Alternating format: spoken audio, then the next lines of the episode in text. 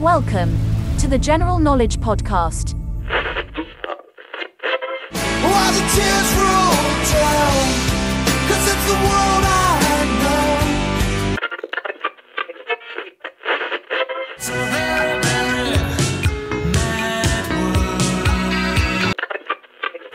It is a big idea, a new world order.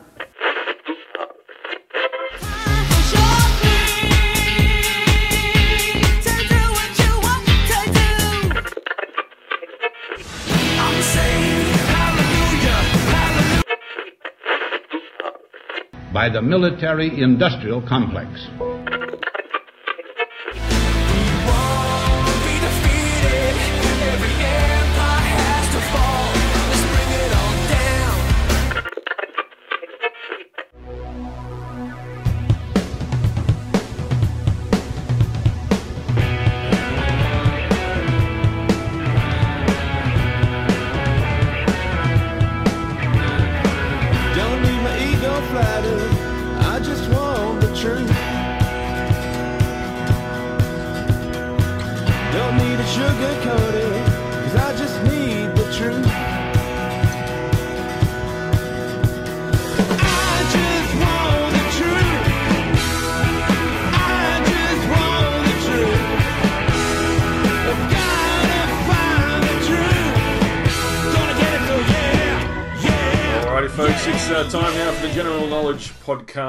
Season 3, Episode 20. Only about four more to go for the season before we uh, wrap up Season 3. But uh, I here. We've got a few uh, people in the show uh, today. We've got uh, Ethan Nash, who has uh, joined in as well. Ethan, how you going, mate? Good mate, good to be here for another packed episode. Lots happening continuously, so Oh, gonna we're going to break it all down. Yeah, it's going to be a huge one, mate. Uh, thanks for sparing the time. Uh, we'll good, get mate. yeah, we'll get stuck into some topics very shortly. Uh, in studio, if I can, if I, I use that term very loosely in studio, but I've got Andy with me here as well. Andy, how you going, man? It's a Thanks very, for it's a very professional studio. with all my junk in the corner. I'm, yeah, I'm well impressed, man. My Star Wars shit clogging up the place. yeah, and, yeah, yeah. yeah, man. Like the force is with us. Big Oh, that's awesome. But yeah, it's good to see you in the person, mate. Yeah, yeah, yeah. Good to have So, you here. Oh yes, So, uh, yes, shaking brother. hands. Yeah, good to have you. Oh, mate, we're all we're all good, and we're we're following a like a 1.5 mil rule too. Yeah, yeah, none of this 1.5 meter business. It's 1.5 mil. That's the only distance you need. Uh, but yeah, well, it's good to have you here in person. Uh, you brought me some some stickers as well, which Oh yeah, cool. yeah. I bought you a big bag of stickers to you know like get the you know continue to get the message out there. Yep, so putting it um, out there. Uh, courtesy of the White Rose General. You know, you might have heard of it, but uh, it's a huge um, Telegram channel uh, called the White Rose in there, and they have all the downloadable uh, files for the little brother printer that you can purchase from Office Works or Harvey Norman or anywhere. And um, might put a link in the show notes actually for yeah, that. yeah, for yeah. And uh, we've been we've been having a lot of fun with that. Um, and during the Freedom Rally last weekend, we um, we we bombed the city with our little um, print sticker printouts. So yeah, it's a lot of fun. Awesome. It raises awareness and um, Yeah, just put something in their face, you know, when people are out and about and they see these stickers giving them a message and telling them to think, basically, or challenging the narrative, which is good. That's what you need to do, hey? yeah, when they come up to the you know the crosswalks and, and, and press the crosswalks with their elbow. They can they can have a look at our, our stickers and our messages and, and maybe try and get some small bit of added common sense to their minds. Yeah, Yeah. that's the idea. Um, all right, and we've got another. We've got a special guest with us for uh, for this show. First time on uh, this particular podcast. Uh, I have actually met her in person. We got to interview her for Real News Australia way back when we did the uh, no jab, no play, no pay lockdown. I mean, not lockdown, uh, marches uh, in like shit. What was that, 2016 or something like that? Jeez, it was a while ago now. But the lovely Lisa Weckett is uh, joining us for this episode to have a have a good chat about what's going on and some of the things she's been trying to uncover. Lisa, how are you going, love? Thanks for coming on. Good. Thank you for having me. Um, yes, it's been a long time since we got together. You know, either well, I think we were on uh, J JD. It was his JLB. podcast. JLB. That's it. Jeez, it's yes, been the so round long. table. The round table. That was it. And um, yeah, we used to do that, and then of course, as you said, the no jab, no pay marches, which were. Um, I looked it up the other day. and I still can't, I can't remember now what year that was. Ethan, did you remember what year that was? Just quickly off the top of your head. Yeah, it was 20, 2015, There you General. go. I was close. I said 2016. Yeah, 2015. So six years Six ago. years ago. Wow. Yeah. Yes. This is how long we've been sort of communicating for, and you know, touching base uh, on uh, social media and sending messages, and you know, just helping each other spread the word and stuff. So it's always good to actually always connect once again to folks like yourself, Lisa. Thanks for um, for sparing the time for us for a chat today. Well, Yeah, thanks for having me. It's um, I had a, I had to drop out a little bit because I, as you know, then I was caring for mum and dad, um, but when they both their health declined, it became a much more full time job, and I just didn't have the energy or the time to have my fingers in too many pies. So I've kept an eye on it. I've kept in touch with everyone, but I, you know, I haven't been out there doing any of my old kind of you know, activism stuff, but this, uh, the Rona has brought me out from underneath my shell. Out of the woodwork, the Rona has flushed Out you out the of your hiding spot. yep. yep, it's, uh, it's an insanity I could not ignore. and what a scam it is. And then we're, we're going to get into that too, and we're going to talk about uh, some of the things you've sort of been trying to question, and you know, you sort of liaised with me over the last week, and you know, posed a few interesting questions to me, and I sort of, you know, I guess encouraged you in a sense, and you were going to do it anyway, but to do some digging to find out with regards to the laws and things uh, that are that are currently governing the situation at the moment. But we'll get into that in a minute. Let's just let the listeners know. So folks uh, out there, uh, you'll obviously probably hear this perhaps uh, today is, of course, now Saturday, the 31st of July. It's just after 4 p.m. Um, and as uh, most of you will probably already know when hearing this, it's uh, lockdown. Uh, lockdown, shit, what is it? 5.0, 6. Point, fucking hell, I can't even remember what we're up to now. I don't give a shit. Um, yeah, because it doesn't bother really most of us anyway. It, it only bothers the normies, to be honest. Um, I just go about my life as I normally would and don't let it bother us. Hey, Andy, you know what else? absolutely. What else can you do? I'm not going to sit there and fucking hide in my own home and worry about the fucking boogeyman under my blanket and uh, you know someone sneezing around the corner. Like, who gives a fuck? I'll just go and do my work. I'll go to the shops when I want to shop. I'll go outside. I'll see family. I'll do whatever I fucking want because these guys aren't going to control my life like this. And uh, I mean, I may not be able to go to uh, Sydney and protest because those guys are doing it tough down there. Um, Victoria again also doing it tough, and now it's come to Brisbane. Uh, Brisbane, southeast Queensland is in lockdown once again. As of right now, as of four o'clock this afternoon, we are in apparent, apparently lockdown once more for three days. Um, my I'm going to put money on this one. I would put I'd put twenty bucks on to say that this will go on a week. It won't go for three days. It'll go longer. They're going to extend this one. I think that's my gut feeling about this one. Andy, what do you reckon on that? Do you reckon this will end after three days and they're going to magically lift all our restrictions and uh, turn life around on us, or are they going to extend it once again? I will not take your bet, General.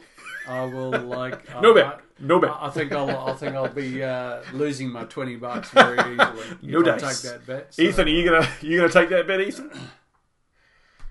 Yeah, it would be interesting to see, guys. Um, our Deputy Premier, Stephen Miles, obviously introduced and said this is, you know, the toughest lockdown laws that we've had, or, you know, lockdown restrictions. They're not laws, as we all know, but um, he said laws. But he said um, these is the toughest restrictions we've had. So now, with all of this propaganda about high school students and more stuff about Qantas flights and all this type of stuff, I, I would um, not be surprised if it was extended a little bit more. We have to get back into the psychological operation, guys, where we've been a bit um, ex- excluded from it. So we need to get back into there. Hmm, they're not um, they're not you know doing uh, psychological operations hard enough on us apparently. So uh, we've had, we've had a bit Yeah. too much time to, to, to rally for freedom and, and organise marches. So they've got to lock down a bit harder. Hey Ethan, Oh, for sure, and and now and all the sports and all the entertainment and everything up here, you know, we've we've, we've had it pretty good, and now hopefully, um, you know, we get back into the the swing of things in terms of this whole Corona narrative now. Yep, yep. And you've been putting up some uh, some stuff on your website too. Uh, special rules. Scott Morrison announces medical apartheid for Australians. That only went up what Yeah. today, I think. Um, Yep. we'll, we'll get into that one. Actually, you want, do you want to go over that one uh, now if you're if you're free?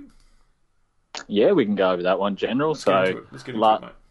yeah, so as we've obviously spoken about on the show for quite some time, uh, Upside down flag. there's there's been this uh, notion of medical apartheid that's coming, and we've seen experts. That's not my phrase for it. It's there's been experts that have said this that said it when vaccine passports were rolling out all across the world, and it expressed this notion that there's going to be a class system uh, just based off of people's own medical individual choices that they make, and this has been confirmed last night in a press conference, Scott Morrison confirmed the new special rules uh, that people will get if they're vaccinated to avoid further lockdown restrictions into the future, and pretty much laid it out, guys, um, what the agenda is. He actually says if you get vaccinated, there will be special rules that apply to you. Why? Because if you're vaccinated, you present less of a public health risk. You are less likely to get the virus you are less likely to transmit it. And that's a quote from the Prime Minister in his press conference. That's available at tottnews.com. And this is once 70% of the adult population become vaccinated, then they will get special privileges, while the unvaccinated people, well, we'll just have to exclude them um, from society. And we all know what comes after that. What are they going to use to to be able to prove whether you've had a vaccine or not? Well, COVID vaccine passports have obviously launched through MyGov and all of these types of services a couple of months ago. So everything's all in position for this medical apartheid, despite the fact a week ago, Scott Morrison was saying, well, you know, we live in a free country. It's the individual right of, of the person to mm-hmm. choose and be responsible for their health. And, you know, we're not going to make vaccines mandatory. And just within the span of a week, we've flip flopped from that to now you're a public health risk. You pose a threat not only to yourself, but to others. And he floated this uh, a couple of days ago in an interview with 3AW, which I include in this article here, where he actually says that you are a threat not only to yourself, but to others if you're unvaccinated. And this is where we begin to see the morphing of the COVID narrative into this two class system where people are going to be uh, discriminated against based off of their medical decisions, which they shouldn't have to justify. We live in a free country. If you don't want to take the vaccine, you shouldn't have to take the vaccine, especially with everything that we know.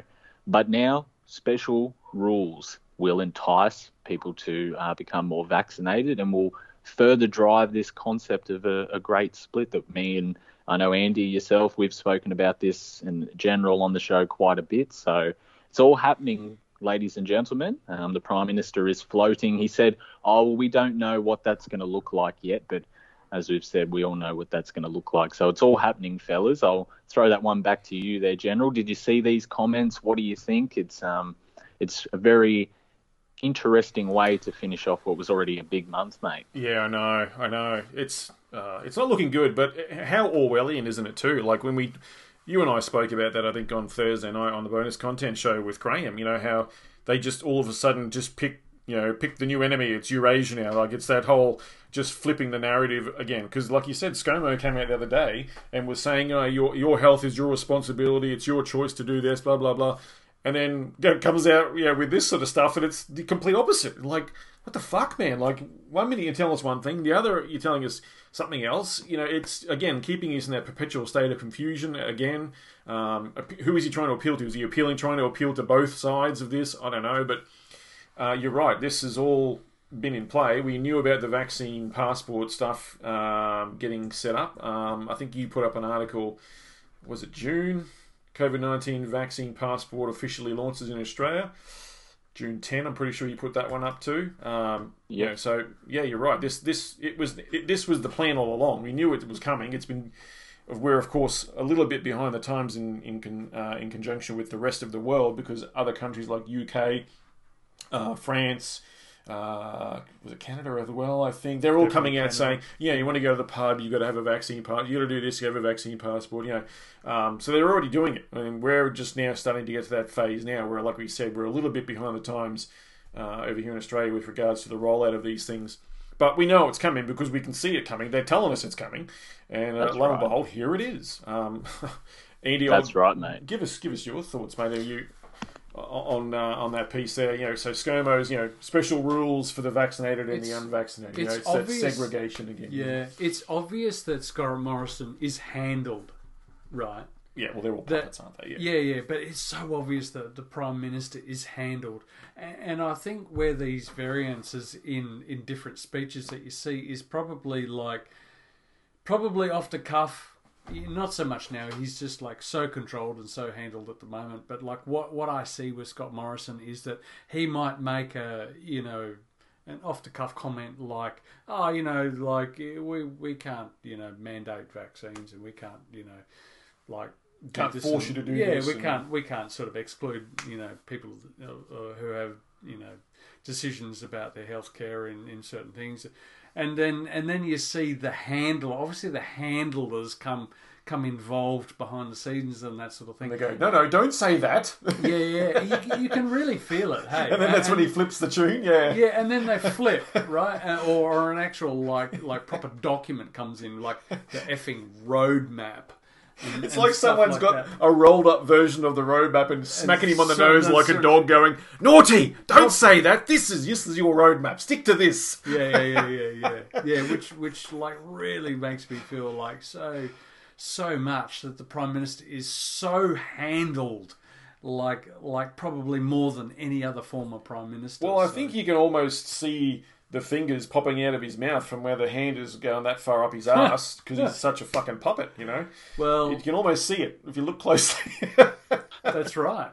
You know, like Oh, so. Um, so yeah, look, you know, like like Ethan touched on before, like we've been saying for well Months over a year months, now. yeah. Um, you know, it, it's the great split of humanity, and uh, you know, it's just rolling on and rolling on and rolling on, and, and we are we are splitting. It's them and us. Yeah, we are. We're at war. Like what Danielle said to me today. We're, we're, Absolutely. this is our. This is our war. This is our generation's war. You know, we are at that point in that that apex of uh, of our current generation, and it's all coming to a head. And now we're currently at war. This is this is war again. This is war for our minds. This is war for our, the freedom of humanity.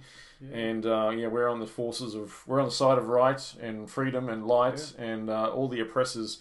Surely it's got to it's got it can't it can't keep going. It's got to somehow it's got to give. You know what I mean? It's Yeah. going to get to the point where people are going to just say no more. We've had enough of this. Uh, Can can I just touch quickly on war, right? The Sure. description of war.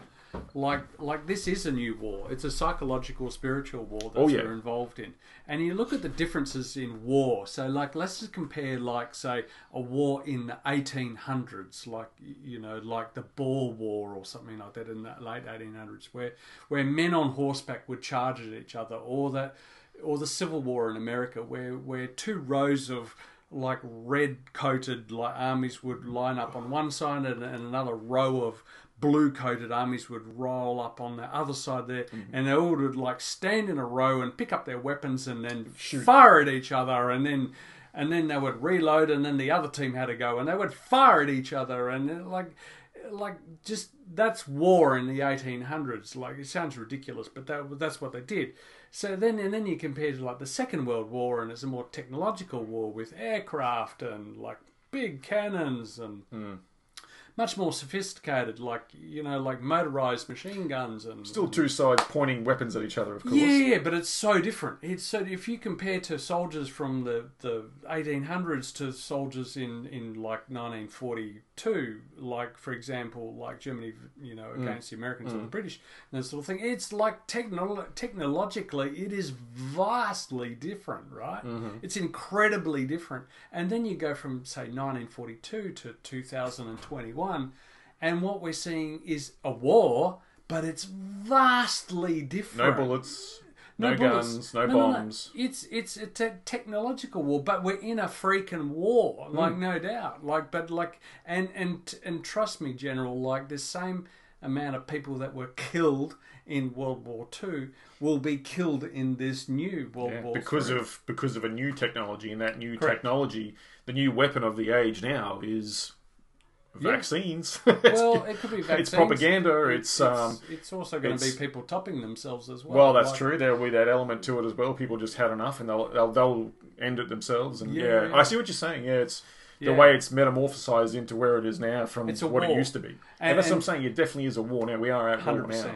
hundred percent, Um, and and people people in the say the 1940s couldn't possibly comprehend this kind of war. No. the same as the people in in say you, the Civil War in America couldn't possibly con, like like envisage a war in 1942 Yeah. Mm. and that style of war. So this is where I see it. At. Yeah. Interesting, uh, Lisa. I might just throw to you, love, and just get your um, your take on.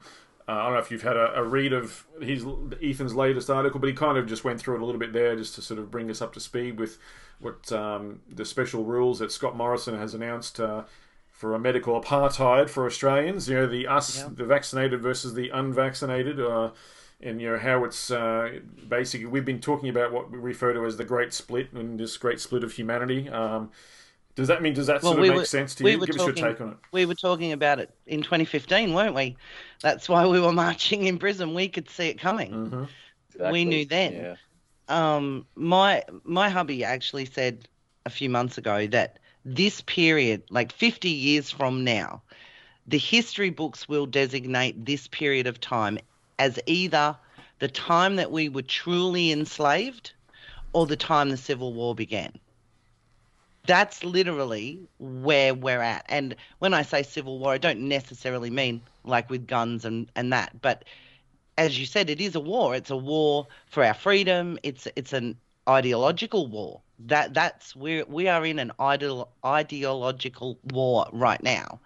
Um, and I've said I've said for years now, people don't want freedom; they want security, and that's eighty percent of the population of the world Isn't that funny? um, and it's scary that it's that that amount. But Good at point. some point, they've like I, I saw I was so hopeful when I saw all the marches on the weekend. I was like, well, now we're actually getting it. Now we're understanding. It takes tens of thousands of people to turn up, not hundreds.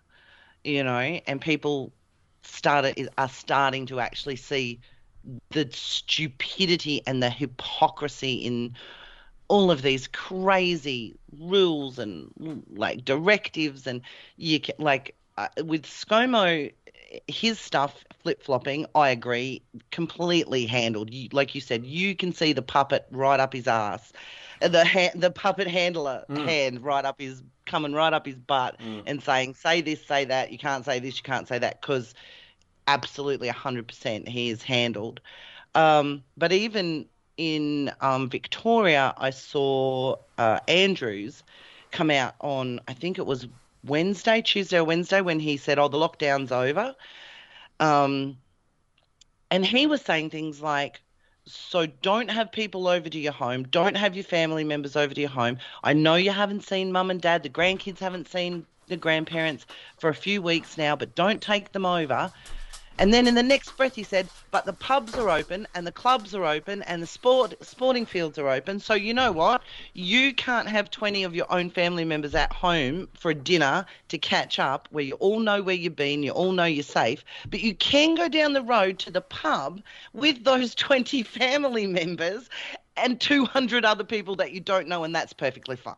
Yeah. I'm like, are you listening to yourself? It's Yeah. just- It's insanity, wanna- isn't it? Yeah. I just my brain explodes. I'm like, how are people not seeing this? And but the weekend did show that people are seeing this, and I watched a lot of I watched Avi Yemini's um, a few of his bits, and quite a few of those people had never been to any of the protests, and their simple answer to why they were out now was we finally had enough. Yeah. Like we're getting you to push that people. stage. Yeah, that's right. You push people too far, and they will revolt. Um, Yeah. But that's why they, you know, that's that seems to be to me why they put an end date on some of these lockdowns to begin with. They'll say, "Oh, it's just for three days. or it's just for an, a week." And then when you get to the end of the week, it's oh, it's look, it's just one more week. You know, they, oh, Mm-hmm. I'll hold on a little bit longer. And then when you, when people kind of stop to think about it, they'll be like, "Fuck, wait a minute." I've already been on lockdown for two weeks already, and then they're telling me it's just another two weeks, or that's a month of. Yeah. I can't do that. You know, like people need to be sort of shaken loose out of their slumber. And you're right; it was really Mm-hmm. good to see. I, I wasn't at the, the Brisbane rally. Um, Andy and Ethan were both there. Yes, I was. I, I Ethan, were you were there, weren't you? You went to the the Brisbane one. Yeah, Yeah, I was there, but I was tucked away on my laptop, Oh, okay. uploading and making sure I got all the coverage out for the rest of the country as well. you were all over. It was good. It was Um, just, it was sort of business as usual in Brisbane, so I had the Yeah. opportunity to just sit down and But would you, you know. and would both of you agree that there were more people at this one than there was Oh, yeah. when we were there? at The last, or the, you know, the whatever the other ones. Would you, Heaps more. Andy says yes. Ethan, would you say definitely more?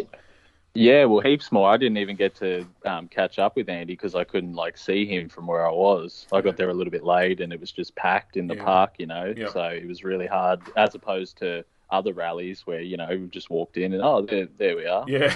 So yeah, in, in a sea of maybe a thousand rather than two or three thousand. Um, Yeah. Although we didn't have as many as the southern states, and I think that's because we haven't had it as hard in Queensland Mm. yeah, as the other states. And I'd, I think that I think Queensland would revolt a lot quicker. Actually, I, I don't think Queenslanders are as controllable as the southern states. In in all honesty, Mm. even I- I though we see them all that, wearing yeah. their masks and like we were talking about before, Mm. like I go to Coles and I'm literally the only person without a mask on. Yeah. Um, And we've talked about this before, Lisa. You don't need to, you, you know, like you might see these people with masks on, but they're some people are just too afraid to not wear it. Whereas, given the chance to say, you know, oh, you know, we need you to come and stand up and rally, then they would quite happily get rid of the mask and, and go along with it. You know, there's probably I'm starting to get more of a vibe that there's definitely a lot more people on the side of wanting this to end and wanting their freedoms back and wanting their life back to normal than the people who are afraid of a virus. I, I don't think people Yes. are scared of, of as many are afraid of this thing that's going to kill them anymore because the, the numbers just aren't there. No. And and I think a lot of it too, it's like the dance floor psychology. You know, when the dance floor's empty, no one wants to be the first first person on the dance floor. And I think the mask Except thing Andy. for most Queenslanders. true. Yeah. well, I was always the first one on the dance floor, so I'm, I'm quite happy to be the first, the only one in Coles with no mask on. Um, and I know in some of the groups that I'm in in Facebook, a lot of people are starting to say this week, "Oh wow, I was in Coles and I wasn't the only person without a mask on, or I was at Aldi and Mm. I saw another person. You know, we had this smile, like this eye contact, like oh another one." you know, Yeah, and so I get what you're maybe it, yeah, it, it is happening, but um, I I just I think that we have not had it. We have not been pushed in Queensland yet. We've watched down south get pushed, but we haven't really been pushed up here. And I think if they try, I think Queensland would we would kick up a stink a lot quicker than down south. We have less police force numbers up here. I know that for a fact, of course. The numbers Mm-hmm. of the police force is a lot less up in Queensland. Um, and I can tell you now, the the I actually think that the the coppers up here are a lot lazier and a lot more chilled than they are. Like, there's a lot of dickheads, of course. There's a lot of fuckstick ones. There always is. But I think for the majority of them, they just they've had enough of it as well. I think, and they don't want to have to enforce this on, on people, and they're a bit more like, like I said, you know, like I've I've had a conversation with cops, uh, you know, with, with like the second lockdown in Brisbane, and you know, we just stood our ground and said our piece, and then we just went about our business, and they were they were powerless to do anything. Um, whereas if that was in Sydney, you know, they're they're they're just on they're they're fucking on roids Yeah. down there. They, they would have gone me, you know what I mean? They would probably tackle me to the floor and Insane. and arrested me or something or something, you know, just for saying my piece. And um, whereas up here it's a little bit different story. Then the, every other lockdown since, I've even walked past cops and they don't even give you a second glance. And I'm, I've never worn a mask, you know what I mean? And they just don't Yep, care. same Like, here. So. I think it's a it's a little bit different, and you're right. If people come, if it push comes to shove up here, I think they're gonna they're gonna know that they're very quickly outnumbered, and uh, there's Yeah. nothing they can do about that up here. Um, but Lisa, what I want I've been saying oh sorry, go Ethan, please have your Well, yeah. Sorry, just to quickly add, I've been saying, you know, it, it would be interesting because I, I agree with that sentiment. You know, in a sense, it's interesting to see what's happening in Sydney. I think they will kick up a, a different kind of a fuss for a different kind of a reason, especially lower socioeconomic targeted areas, mm-hmm. areas with minorities that we're seeing. That a lot of these people that might have caused violence at the Sydney rally, you know what I mean? They're not traditionally in the movement per se. They're just you know, people that are just angry and, and They've et cetera, et cetera. Yeah. Whereas if it come to Queensland, almost, you know, there's such a rich activist network both in the Sunshine Coast all the way down to the northern rivers of New South Wales, which up till the northern rivers is they've also avoided a lot of restrictions in New mm-hmm. South Wales. Mm-hmm. And you know, you've got 5G activists chaining themselves to trees and the Byron region, mm. the Sunshine Coast region is really, you know, the heart of this vaccination movement. It's where a lot of the, the key activists are. So many people that I know that run magazines and news websites and YouTube channels and everything are based in Queensland. right. So there'd be more content to create on the ground, you see. I think there would be more of a threat in terms of Queensland if there was a continuous hard lockdown where people would get up there because we have such a rich spanned um, dynamic here. Not that other states don't, but you know, there's so many key players and figures and websites and everything based in Queensland that would be able to get more on the ground content and, and really, you know, I think that might threaten them a bit. You know, Yeah. I think there's a reason why they've kept Queensland open for the footy and all this type of stuff, you know, because maybe they don't want to uh, you know, rustle the feathers, so to speak. Yeah. So that's Poke the just my bear. thoughts. Good point. Yeah, good point. Oh, I would actually tend to agree with that too. I, I mean, Adam actually from uh, the Kraz Files podcast often says the same thing. He's like, you know, those guys up in Queensland, they know what they're doing. You know, they've they've got it. There's you know, there's uh, there's me, there's Ethan, there's all these, there's Cairns News. Like, there's all these good websites and people doing good work from up here. Yeah, you're absolutely right, Ethan. Um, Queensland's the uh, the activist hub, that's for sure. Um, but let's, um, if we can just shift gears a little bit, Lisa. So again, just with regards to you know, you you sent me a message during the week, and you were sort of you posed the question to me, which I, to be honest, I couldn't answer, and I put the feelers out there, and I still couldn't even get a response, to be honest. But you you posed the question to me, and I'll I'll I'll put it to the to the guys now if I can just quickly dig it up here, just while I um while I look it up. I've got it just handy here. So, um, what day was it? Monday or Well, didn't I didn't I ask you on when when we had the phone call? I think I actually asked it. actually? Yeah, you did. It was on the phone. You said yeah, you want to give me a call, but Yeah. basically what you were trying to do is you wanted you wanted to find out. You said to me, "Do you know what act or law they are the government, the Queensland government or the government itself is operating under mm-hmm. to carry out the lockdowns, the restrictions, everything they're doing right now? What act and what law are they operating under to do this to us?" And I said, "You know what? I'm I know there's a there's probably you know I wasn't certain to be honest, but there's things like I guess the Public Health Act.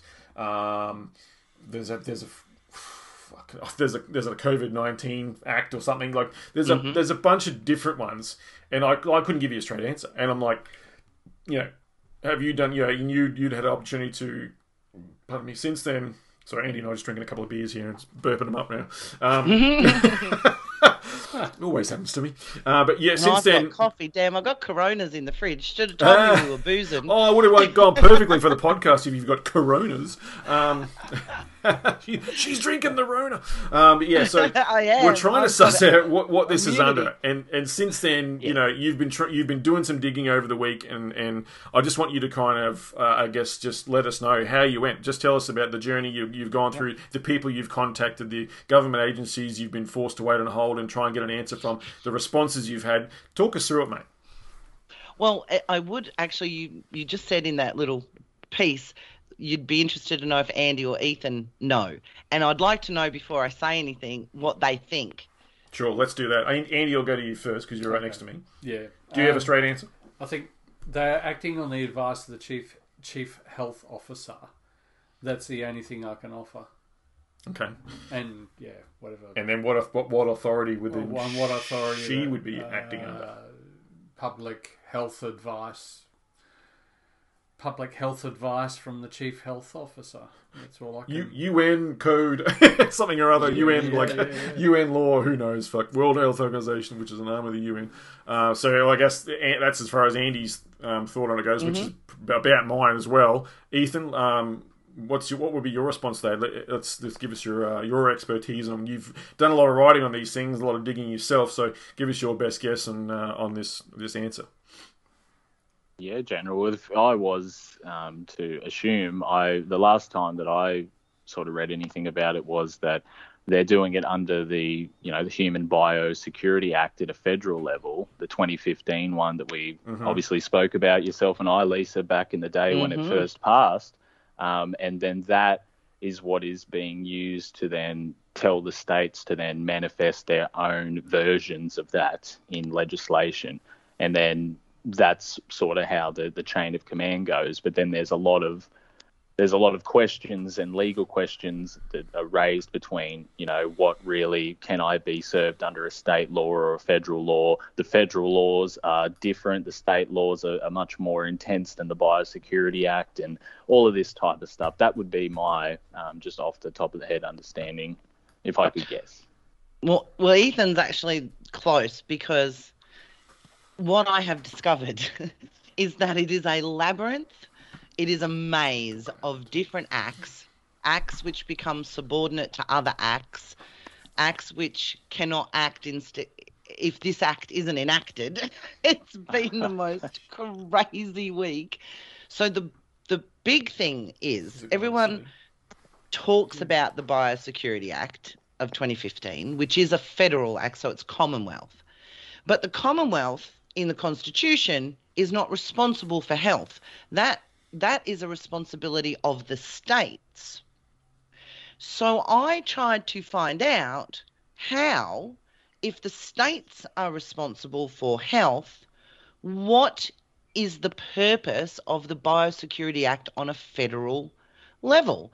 No one could tell me. I rang the Premier's office, I rang the health, the Chief Health Officer's office, um, I even rang the police, and, and I'll get into that, the police commissioners.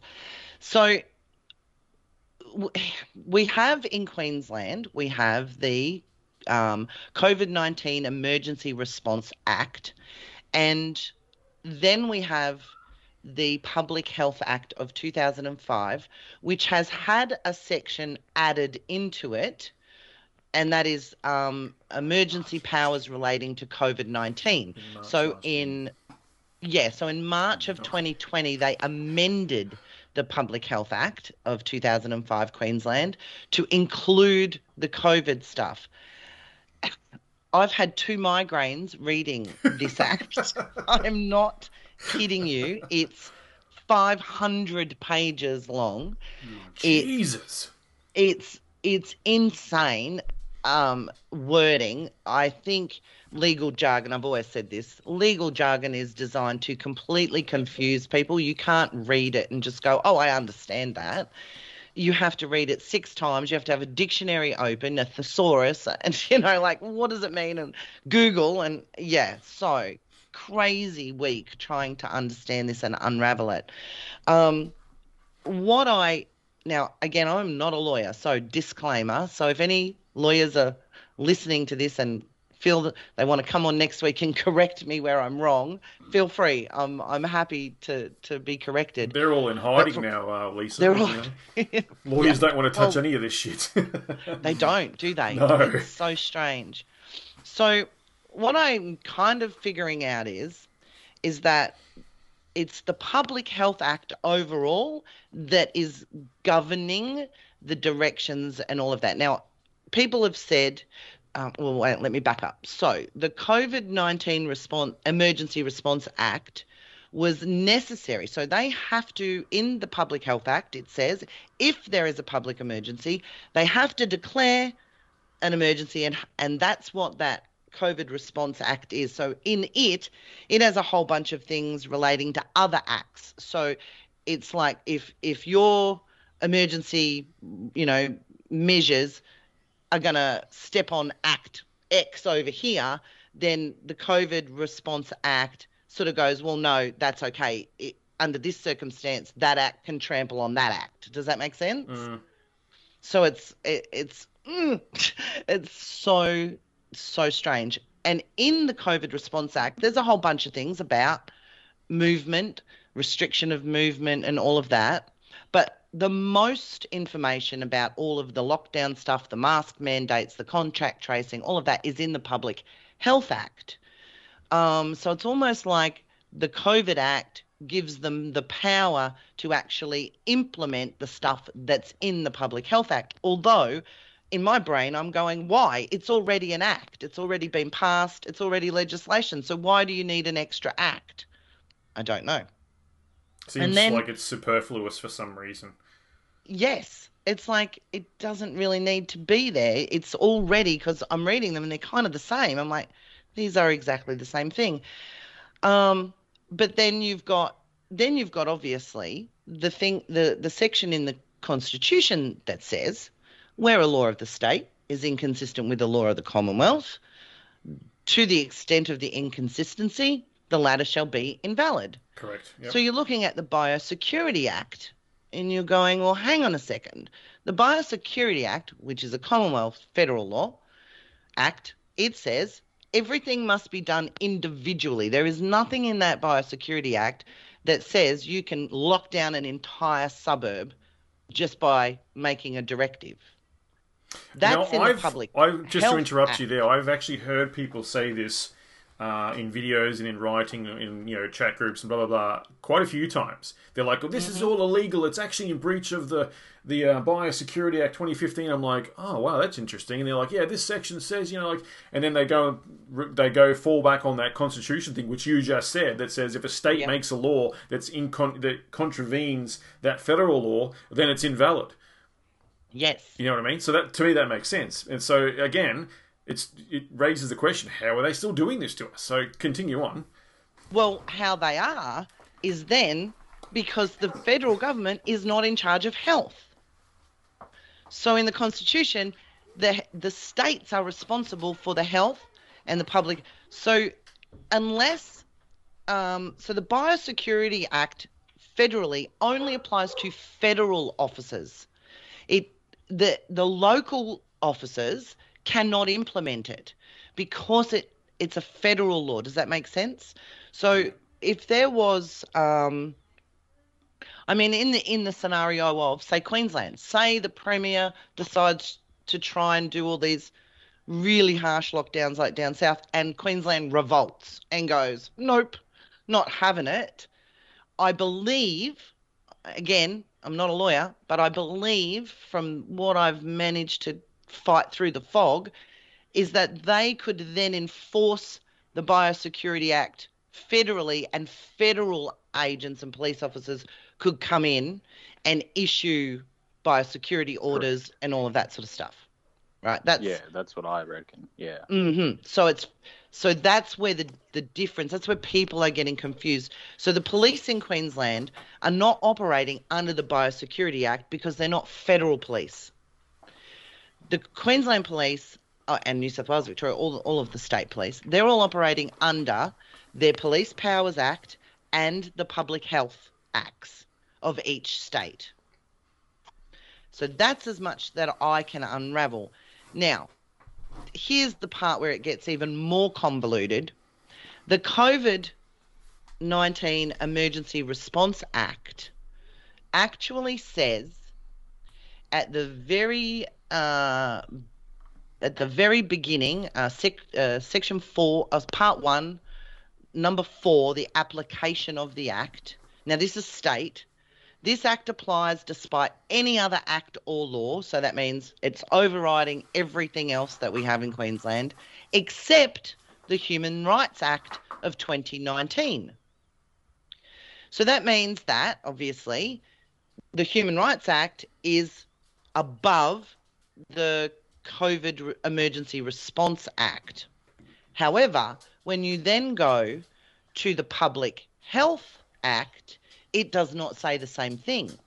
It does not, it basically says through many of the pages that I've read that it it is not um, like privacy um, things are exempt um, for contract tracing the, and like again i'm not a lawyer so all of these words are very hard to remember but in layman's terms the public health act literally nixes privacy laws and um, contact that's where your contact tracing comes in. It says nothing about human rights act that i found yet. Mind you it's 500 pages. I have not read all of it. Um, so then the question becomes okay, is the COVID Response Act um, subservient or underneath the Health Act, or is the Health Act underneath the COVID Response Act? Now, if the Health Act is under the COVID Response Act, then that means that anything in the Public Health Act that tramples on our human rights, which Queensland actually has a Human Rights Act, and and Lee and I were joking about that the other day. It was they passed it at the beginning of 2019, and I'm like, I bet last year in 2020 they were saying, God damn it, what did we pass that last year for? Can't let them have rights for fuck's sake. Yeah. now they have rights. Oh my god! But I was very surprised to see that we actually do in Queensland have a Human Rights Act. Now it also does say it's the same as the international um, uh, human rights, is that we can't be forced to have a medical treatment, preventative or otherwise. So if they want to bring in all of this mandatory vaccines and all of this stuff, we actually now, which we didn't have in 2015, but we actually have it now in legislation, in law, that they cannot coerce us, force us, or anything under our human rights. Um, human Rights Act 2019, Queensland. But that's where the confusion is: is which law is, uh, which act is is in charge. So I go, well, you know what? I can't figure this out by reading all this stuff. I'm just going to ring the Premier's office. So I ring the Premier's office, and bless her, she was so lovely, but she had no idea. She didn't know. And she said, but the health departments, the Office of the Health Minister, they will know because it's more on, you know, it's the Public Health Act. I'm like, oh, yeah, of course. Okay, I'll ring them. So I rang them. Uh, the first lady was very, very nice. Um, but the lady that she then put me through to was very put out that I wanted to know how our legislative process worked. Her question to me was, why? d- I said, I'm, I'm just ringing to find out under which act the the chief health officer and the premier are, are drawing their authority in order for these lockdowns and mask mandates and all of this. Simple and her question. first response, Simple question. yeah, it is a simple question. Mm-hmm. It's it's like you should, you know, that's fine. She goes, why do you want to know? oh, what a slap in the face, hey. Why Oh, do you want to know what we're doing to you? Don't question Yeah. the dictator. Pretty much. That's Wow. how it sounded. And very snippy. She was very snippy with me. and I just tried to keep it very light and jovial and, you know, and I said, well, you know, I'm in a democracy and I vote and, you know, I pay my taxes and I, so I'd like to know how it all is operating. And uh, I said, I said, so, you know, no, I'd, I'm actually, I want to write a bit of a story about the protests on the weekend, and I'd like to have some really accurate information, and I don't want to put misinformation out there in the public. You know, I played, I played along very well, um, but then in our conversation, she literally said the gist of her conversation was, "It's a mishmash of all of them." That that's literally what I got from her. Wow. It's a mishmash of all of them Not good enough. not good enough. So then I'm like, well, I will ring the police commissioner and I will ask him. And that in itself proved to be quite interesting because as public officials, I was under the impression that they all, uh, being paid by the taxpayer, that they all were required to have a publicly available, uh, publicly accessible phone line to their office so that the public, because they work for us, right? They're public servants and we pay their wage. So we should be able to access them either email, letter, or phone. So the police commissioner is only contactable by email. So too bad if you live in the outback and you don't have the internet or you're 80 and you want to call and inquire and you don't know how to use an email, you have to call the police line, which is the one three line. Um, that's the only number that's on the police commissioner's website. And I understand, you know, the, the the police department in general, like they have that, you know, here they'll put you through to whoever you want to go to. That sort of go to one line that's manned by administrative staff. Yeah, yeah. But he's a minister, so he's the police minister or police commissioner, I should say. He's like the head honcho in the police force. Mm-hmm. I believe that he should have a landline and should be at least be available to speak to his secretary. You know what I mean, or his admin staff. Um, I so dare say I've he to does, but it's not available to the public. but it's not publicly Yeah, available. yeah. Yeah. yeah, So I've emailed and I haven't got a response yet. But my question to them was, um, under this emergency, which act are the police um, operating under? Since, as I said, I'll, I'll, I'll let you know if, if I get a response. Mm, but I do. have read through some of this legislation, and from what I've gathered, it is actually, like what the lady said, a mishmash of both. The Public Health Act has extra powers granted to police and medical officers under public emergencies, as well as so that they're allowed under the Police Powers Act, they have to suspect you of being, you know, of, of doing something wrong in order to ask for your name and address. But now under the COVID emergency powers, they actually can ask you for your name and address for without cause. Um, oh, right. Wow. yeah. S- So, um, and then the other question I had too, um, which the lady didn't didn't answer properly, but I kind of got the the idea of what she was trying to say, is that people are talking about directives, right? So they're saying it's only a directive, it isn't law. And as far as we generally, in layman terms, understand law, it is a bill gets created, it goes to Parliament, it passes, it becomes legislation, and then it becomes law. That's pretty much the layman's explanation of, of how it happens.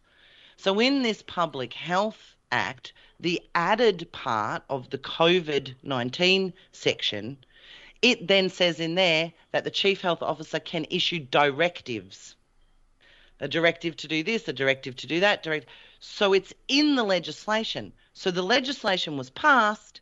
So directives under the Public Health Act are actually lawfully enforceable and must be abided. Now, isn't that interesting? Mm. Scary. Now I'm honest, but sure yeah. that there's federal stuff that could challenge that, but I uh, that I only had a week. like I've only been I've Not only been enough. digging into this for a week. Like I'm still getting there. But it's it was very interesting how that that each act kind of overlays on another act or gives another act permission to do its thing. Well, and yeah, It's very look, Lisa. It, to me, this sounds like just layers of a bullshit sandwich. To be honest, but um, you know, it it's, is. It's, totally layers of a bullshit sandwich. Yeah, and it's definitely evident, like you said, that they changed the, those laws in, t- in March 2020 Mm-hmm. to uh, in, include the COVID stuff with regards to the Public Health Act, because obviously that they they knew that any pre-existing ones weren't enough to for the shit that they wanted to do to us. They're like, fuck, if we want to lock people down, we need to change these laws and add this and then amend it to, to include this. If we want to restrict their Mm-hmm. Yes. movements, we got to include it to do this. And what gives us the authority to do that? Well, this law says we can do that. So let's amend this one. Mm-hmm. You know, like so it's just layer upon layer of like that person said, a mishmash of all these laws. This gives them power to do that. But to me, it it, it, it it it all seems to stem, and I could be wrong, but it seems to stem from the fact that it's the person in the position of the chief health officer, um, which is of course Jan- um, Mr. Jeanette, Jeanette. Mr. Jeanette Young. Um, that, Whose uh, hubby has ties to pharmaceutical Yes, companies. that's correct, Bum, and bum, I, I shared that on the Really Just Australia Facebook page as well. Yeah, and, and Ethan and I went over that actually on the bonus show. To be honest, uh, his ties and connections, yeah. Um, but she's she, the person in that position, which of course is Jeanette Young. So she has the power to then do a declaration of a state of emergency to, to physically write one up and say and to place our state in a um, uh, to declare a state of emergency for our state of Queensland given then that state of emergency declaration, that then enables blah blah blah blah blah from there on inwards, which is included in whatever act here and whatever act there, and Yep. we'll take bits from this one and we'll take bits from that one and all that sort of shit. But again, it's it to me all of this still reverts back to it's still all illegal because the 2015 Biosecurity Act set up these specific rules for individuals, not for you know a state, for example, or whatever, and it then and anything other than that than that current federal act uh, is nullified by the fact that the Constitution says so. Um, so to me, it's all challengeable on a higher level. So if anyone ever you know finds you for failing to abide a directive, then well, you opt to take that to a magistrate. Then the magistrate will most likely either if it doesn't get there and gets thrown out, if they actually do, if you do get in front of someone, um, you know, if if it goes one way of them saying, "Yep, you're right," uh, we'll quash the fine, or if they say no, you've got to pay the fine. Well, then you just take it to the Supreme Court, and then let the Supreme Court have another go, and then you've got to then try and take it to the High Court, and, and keep challenging these things on, and Yeah. keep referring to the Constitution, because, like you said, it, it if the Constitution is the, what's getting broken here, then that's the highest law in the country. You know what I mean? Is, it, Even though it's still not the current, you know, and we can get into that whole rabbit hole of it not being the current Constitution is still all bullshit anyway, and it's not the Yeah. right one, and it's been Yeah. doctored and all that sort of stuff. You know, like that, that's another can of worms anyway. But It is. um, it is. it, it seems to be that's what they're operating under, and they're not doing the right thing by Mm. it. But it's just because it fits their current agenda. Let me just Yep. cross over to. So we've all been sitting here, nice, quietly listening to this friggin' rabbit hole you've been diving Oh. down to to find some freaking answers. Which, to be honest, I still don't think you've even gotten a straight answer. No, you have No. not gotten a straight answer. They haven't emailed you back or given you a website and said, "This is it here. Click on this," or you know, he, follow these ones, and that's the. And you haven't gotten that. You have not gotten a straight answer from the people who are doing this, from the people currently so-called in charge, from them and then the biggest question the biggest question that needs to be answered is which act is is on top Yeah, which So one? the- yeah, that's right. the Because they can't be the- they can't be all on the Yeah. same level, on the same playing field. One will override the other. One will supersede Exact- the other. override. One That's will. That's right. Yeah. Um, there is there is there's levels of these things. That's right. Um, yeah. So we haven't gotten a straight answer. So, it, I mean, Ethan, this is one of the reasons why I wanted to get Lisa on and to make sure you were here for the. Isn't that isn't that itself to me is quite mind blowing. That's fascinating that they cannot even give us a straight answer to say this is the law we're using to do this to us, you know. And so it, it, when you hear that, Ethan, what does that mean to you? yeah, General, it's it's very interesting. It raises a lot of uh, questions that need to be addressed, and these are questions that need to be addressed in courtrooms by human rights lawyers and all of this type of stuff, but nowhere to be seen. And this is why I'm also dubious of so-called national class actions that you see, because as Elisa's pointed out, and I'm glad I was on a right track, even though I was nowhere near as in depth as that, um, you know, but even though it's not on a federal level. You see, the the states are the ones that are, are developing these laws on the advice of this federal thing, and there's a lot to unpack there. Um, you know, there's there's so many questions that need to be asked that need to be asked by um, lawyers in court. For example, why is there multiple state level COVID acts? I can understand, as you said, Lisa, the the Health Act and and say a COVID Act blending together because you know the police, for example, they operate under multiple acts. They they've mm-hmm. got five or six other acts they're operating under at once as police officers, for example. So I can understand how if they're explained well enough to mesh together that it can mesh together. But why is there multiple acts? What is the the role of Jeanette Young? And importantly, the question that would be raised is all of this justified? Does the science and the data justify it? And that's mm. why they won't they won't mm-hmm. follow up any of the fines. They won't follow up PCR tests. From what I've heard, you know, they don't want to flood the courts. They don't want these types of questions because it raises a lot of very interesting questions at a state level. And this is why I don't like national class actions because you know that it's it's not a national issue. These are state-based individual laws that need to be questioned at a state level. But it doesn't mean that the federal level doesn't exist as well. And that's where the interesting part comes in. And, and a lot of things that I've been paying attention to in regards to that biosecurity law, I can understand how they might be able to explain why the states have more and more powers as opposed to the original law. It's almost like, well, this is a guide, and if you go further, that's your provision. You know, the same way with vaccine passports and everything. Scott Morrison has said, well, that's their provision, you know, to, to do that.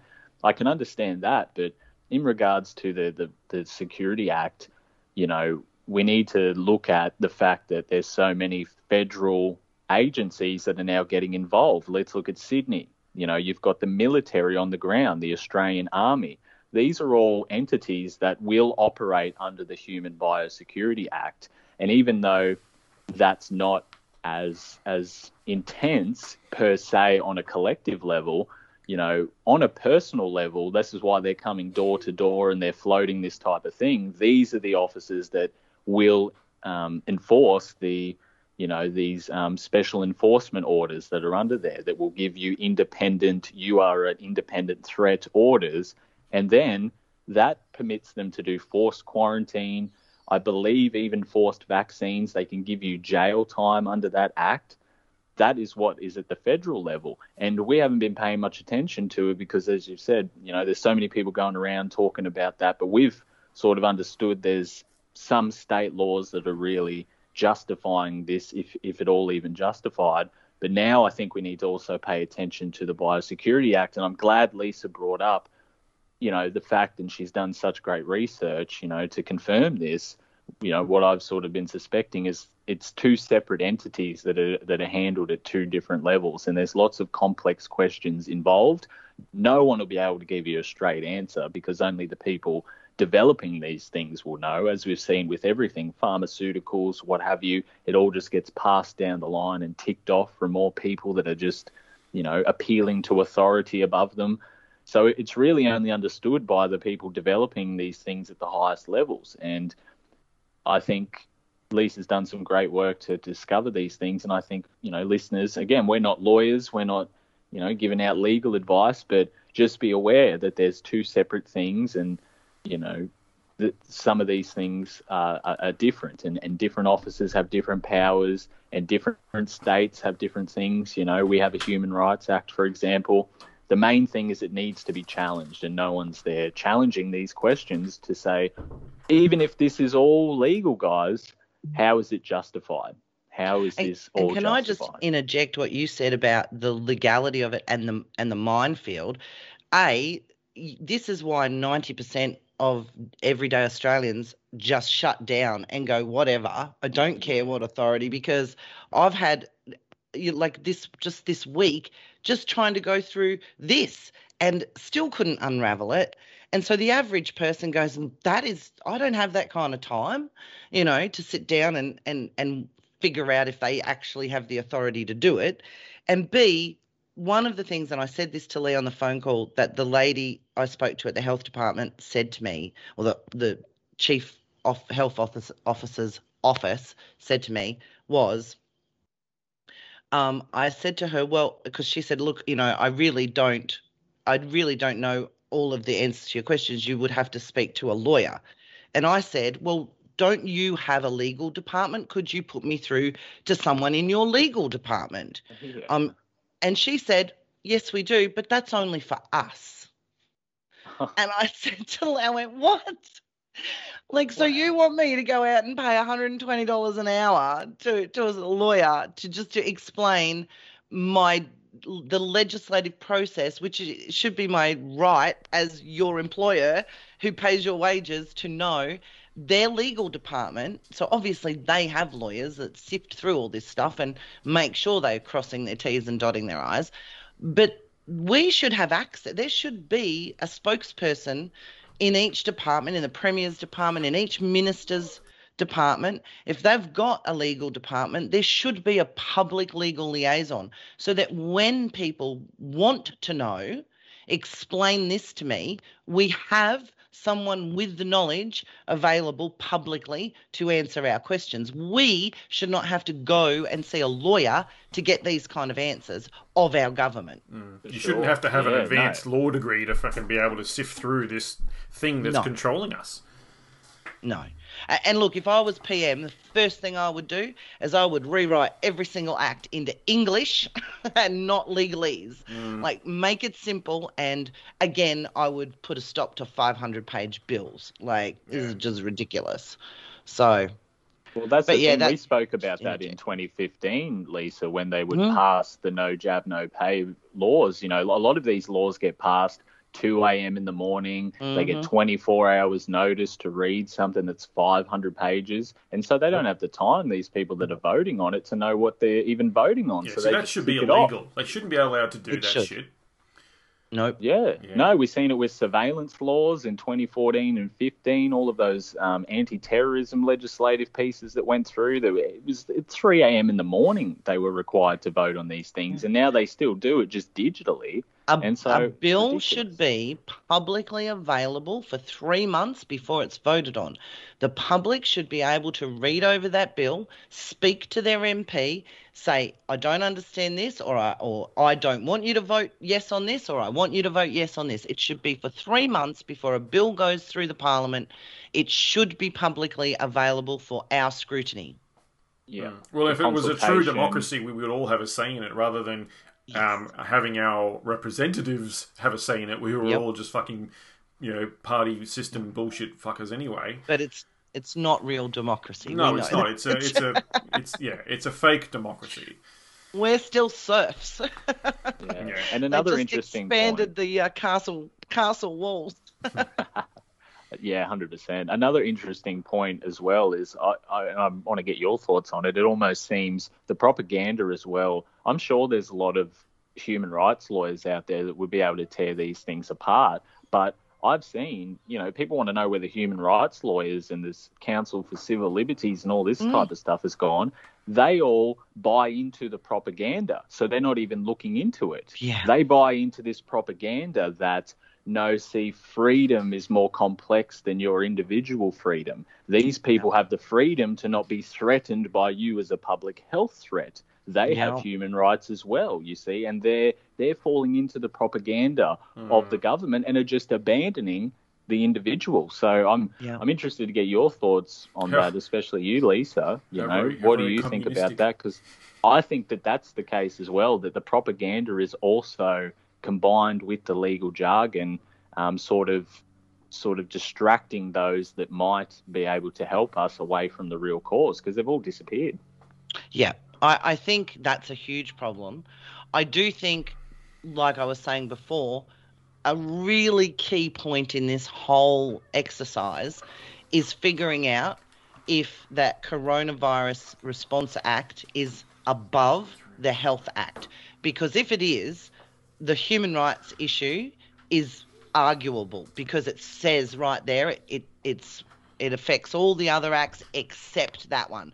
So the Human Rights Act trumps the COVID Emergency Response Act. And if that then is above the Public Health Act, we can say, right, well, you can't, you know, anything that infringes on our public, our, our human right as per that act, you can't do to us. We could challenge it. But that's the question. And that's the question that these, as you say, civil liberties and human rights groups should be asking. But I agree.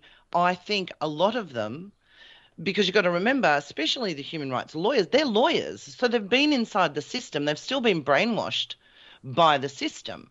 So when the propaganda, and as we were talking about earlier, that the, the meme, it's not a meme, but the, the fact sheet that, that uh, Lee posted the other day about the KGB saying that if, if two or three months of just bombarding people with messages of fear, you will not be able to then unravel them, even when you give them legitimate information to counter the propaganda they've been given. After three months, that that pathway in their brain has been solidified, and you can't bring them back. And that's what we're seeing happening. And I agree with you. I think the people in these civil liberties and human rights um, groups that we saw back in 2015 and even after who were very vocal about things, they've been brainwashed and they've bought into the propaganda too. They're too busy wearing And masks. I don't know what we do. Don't tell me I have to go to university to become a human rights lawyer now. yeah, get your license. Yeah, no, General. Maybe what do you think, mate? Maybe it's time. You know, maybe a campaign towards these particular groups is in order. You know, maybe people should start contacting them, giving them flyers and letters, actually waking these types of groups up. What do you reckon, mate? Yeah. Are we? uh, should we be targeting them? Well, to be honest, I think that's probably a good idea. Andy, would you agree? Like, yeah. That's that seems to be one of the only avenues of um, of you know getting some ammunition towards these this kind of scenario. We need we need backup, and where else are we going to turn?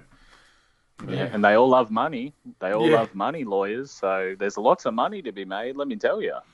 There's lots of people that uh, would would contribute and, and pay you to, to represent them. You know, perhaps we should break the propaganda on the individual, you know, Start, societal start levels. crowdfunding some legal action.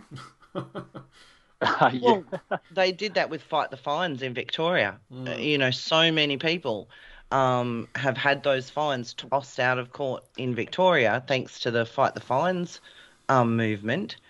Um, so yeah, we may we may need to look at doing something similar up here to to get these civil liberties and human rights people Yeah, on we board. need to do a, a big call to action, I think, for some of these groups Mm. to get off their fucking asses, take their masks off their face, and Yeah. realize what's really going on right now. You know, because it's going to get to the point where there will be no turning back, and the only cause of uh, course of action after that will be, um, you know, bearing arms and, and you know getting the pitchforks Yeah. and the flaming torches and and rolling No out the wants that. guillotines. You know. Yep. But and that's the thing though. I mean, I've I've kind of rattled this around in my brain for a very long time. Is do we really not have any lawyers in these groups that we're all a part of? Like, is there not even one lawyer out there listening? Hello, like surely Well, there even- has to be. Even the AVN, uh, Meryl was saying the other night, you know, that they need lawyers. They, they there's no one in Yeah. their organisation that's a Mm. lawyer, or you know, they they they're desperately looking for some lawyers to help them out with some action on this sort of stuff. You know, um, so yeah, yeah, that's that's Maybe Ethan, they're just uh, scared, The right, that's Lee. that's why we need someone to to maybe they just don't want to put their name against it. You know, like There's a bit of that. we need a we need a. well, we do know they get we do know they get disbarred and their licenses. That's removed. right. I mean, look at what happened You to know, like, Serene so to, maybe they are just or whatever. Serene got friggin' you know delisted as well. You know, like there was there was some trying to, but yeah, we need a we need a Dennis Denuto from the castle. We need someone like that to Yeah. stand up for the little guy. You know, like if you remember the movie. Um, Well, didn't Clive Clive Uh, Palmer said he was launching some kind of Ah, okay, yep. So that was what I was going to bring up now too. So I, I was just showing this to Andy before on the screen here. So the Informed Medical Options Party, the IMOP party, put this up. I'll just read this out for the listeners. Uh, Clive Palmer announced today he would be launching a High Court action against Prime Minister Scott Morrison's proposal to introduce a vaccine passport. Even though it's pretty much here already. Uh, Mr. Palmer said the proposal was unconstitutional and infringed on the rights of all Australians. Not wrong there, buddy. I will challenge Scott Morrison, as a quote, I will challenge Scott Morrison over this matter in the High Court, end quote, said Mr. Palmer. Quote, Our Prime Minister is blackmailing Australians with threats that they must be vaccinated, which is an attack, excuse me, on our liberty and our rights. This is a gross wrongdoing against Australians. This malfeasance cannot be tolerated, and I vow to make him personally accountable for any damages he causes Australian citizens. End quote. Mr. Palmer said the government's COVID response had been a disgrace. No shit. It's clear that the people who have had the vaccine are still getting COVID and going to hospital. He still, uh, quote, so that was a quote there, he still allows pharma companies to have exemptions against them if there are future problems with the vaccine, and he has wasted millions of taxpayer dollars on pharma orders. Meanwhile, he is sending army troops into the streets to police our citizens. These acts are illegal, Mr. Palmer said. Regardless, again, quote, regardless of the cost and resources, I will hold him to account. I will make sure every asset he has is, will be taken from him. At this moment, I'm putting together a top legal team to fight his despicable actions, Mr. Palmer said. Well, look, maybe there is one person in this country with the balls to stand up for them, and I, I actually do. Look, whether or not you agree with his politics and whatever other stance he's had in the past, this guy is seems to be the only one that gives a damn. He has spent his own money. He's put his own hard-earned coin to uh, a massive, massive mail out, which I think has gone to almost all Queenslanders. To be honest, I think did you get one in the mail? He had sent a don't. leaflet out, but I, we got one anyway, and um, it was a four-page leaflet that you had to sort of peel to get open that he sent to everyone in a, in a massive mailbox drop. It wasn't actually posted; it was just mailbox drop, so it might have gotten lost in the junk mail for a few people. Um, but he sent this and he, all this information with regards to the TGA and their numbers and uh, you know calling bullshit on everything, and uh, it was awesome. I mean, like Danielle took photos of it and we put it up in our groups and shared it and stuff, but. Uh, I haven't seen Dick from anyone else. This is the only guy that seems to be actually doing something, and he's got the cash behind him to do this. He's a fucking mining magnate. If anyone's got the balls and the money to actually go up against this thing, it's him. So power to him and good luck to him. And I really fucking hope he, he gets the support he needs and he sticks to his guns and he actually achieves something from this. Maybe he's going at the wrong person. Maybe he shouldn't really just be challenging Scott Morrison on a vaccine passport. But I mean, maybe that's just one of the, the bullets in the chamber he's got loaded, ready to go. I'm not too sure. Andy, what do you make of that, mate? What I've just read out there. I mean, are you, are you happy when you see something like that? Oh, it's so good, isn't it? I mean, uh, also you should mention um, Craig Kelly and George Christensen too. Yes, another two good guys. um, who have really, really been on the front foot, like against this pandemic. But, um, but yeah, you're right. Mr. Palmer has got some cash behind him, so you know, uh, uh, like a like a statewide campaign. I think he wants to team up with Craig Kelly. Actually, Oh, okay. I think he's put it to him to come to join together. Anyway, I mean, he's very like-minded.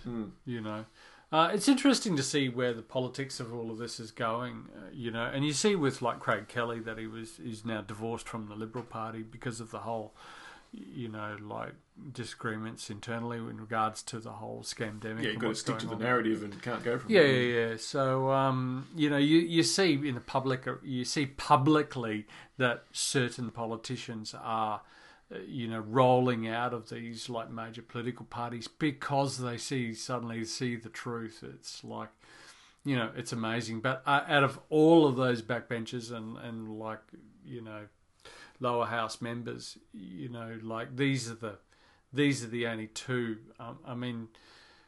I mean, Mr. Palmer isn't even in the Senate or the Parliament uh, anymore, is he? I don't think so. No, no, I'm sure that he's not. So he's basically, He's, he'll get back in. I think with if he starts doing stuff like this and then he Oh, runs think in so. whatever the next election is, yeah, uh, he'll get support because he's the only one who's trying to go up against this sort of shit. You know, Yeah. and uh, he'll at least have some actionable stuff that he can say, "Look what I've been doing, folks." You know, like anyway, oh, definitely. Yeah. You know, like he'll I get mean, some votes out of this. yeah, well, definitely, and and anyone who like wanted to actually like have a chance of running to the lower house or even to the council starts running on these agendas, I'm sure they'll get so much more support than if they just like run run their campaigns on their own pretty face on a picture. You know, so yeah, with either the red or the blue. Yeah, the red or the blue, yeah, or the yeah.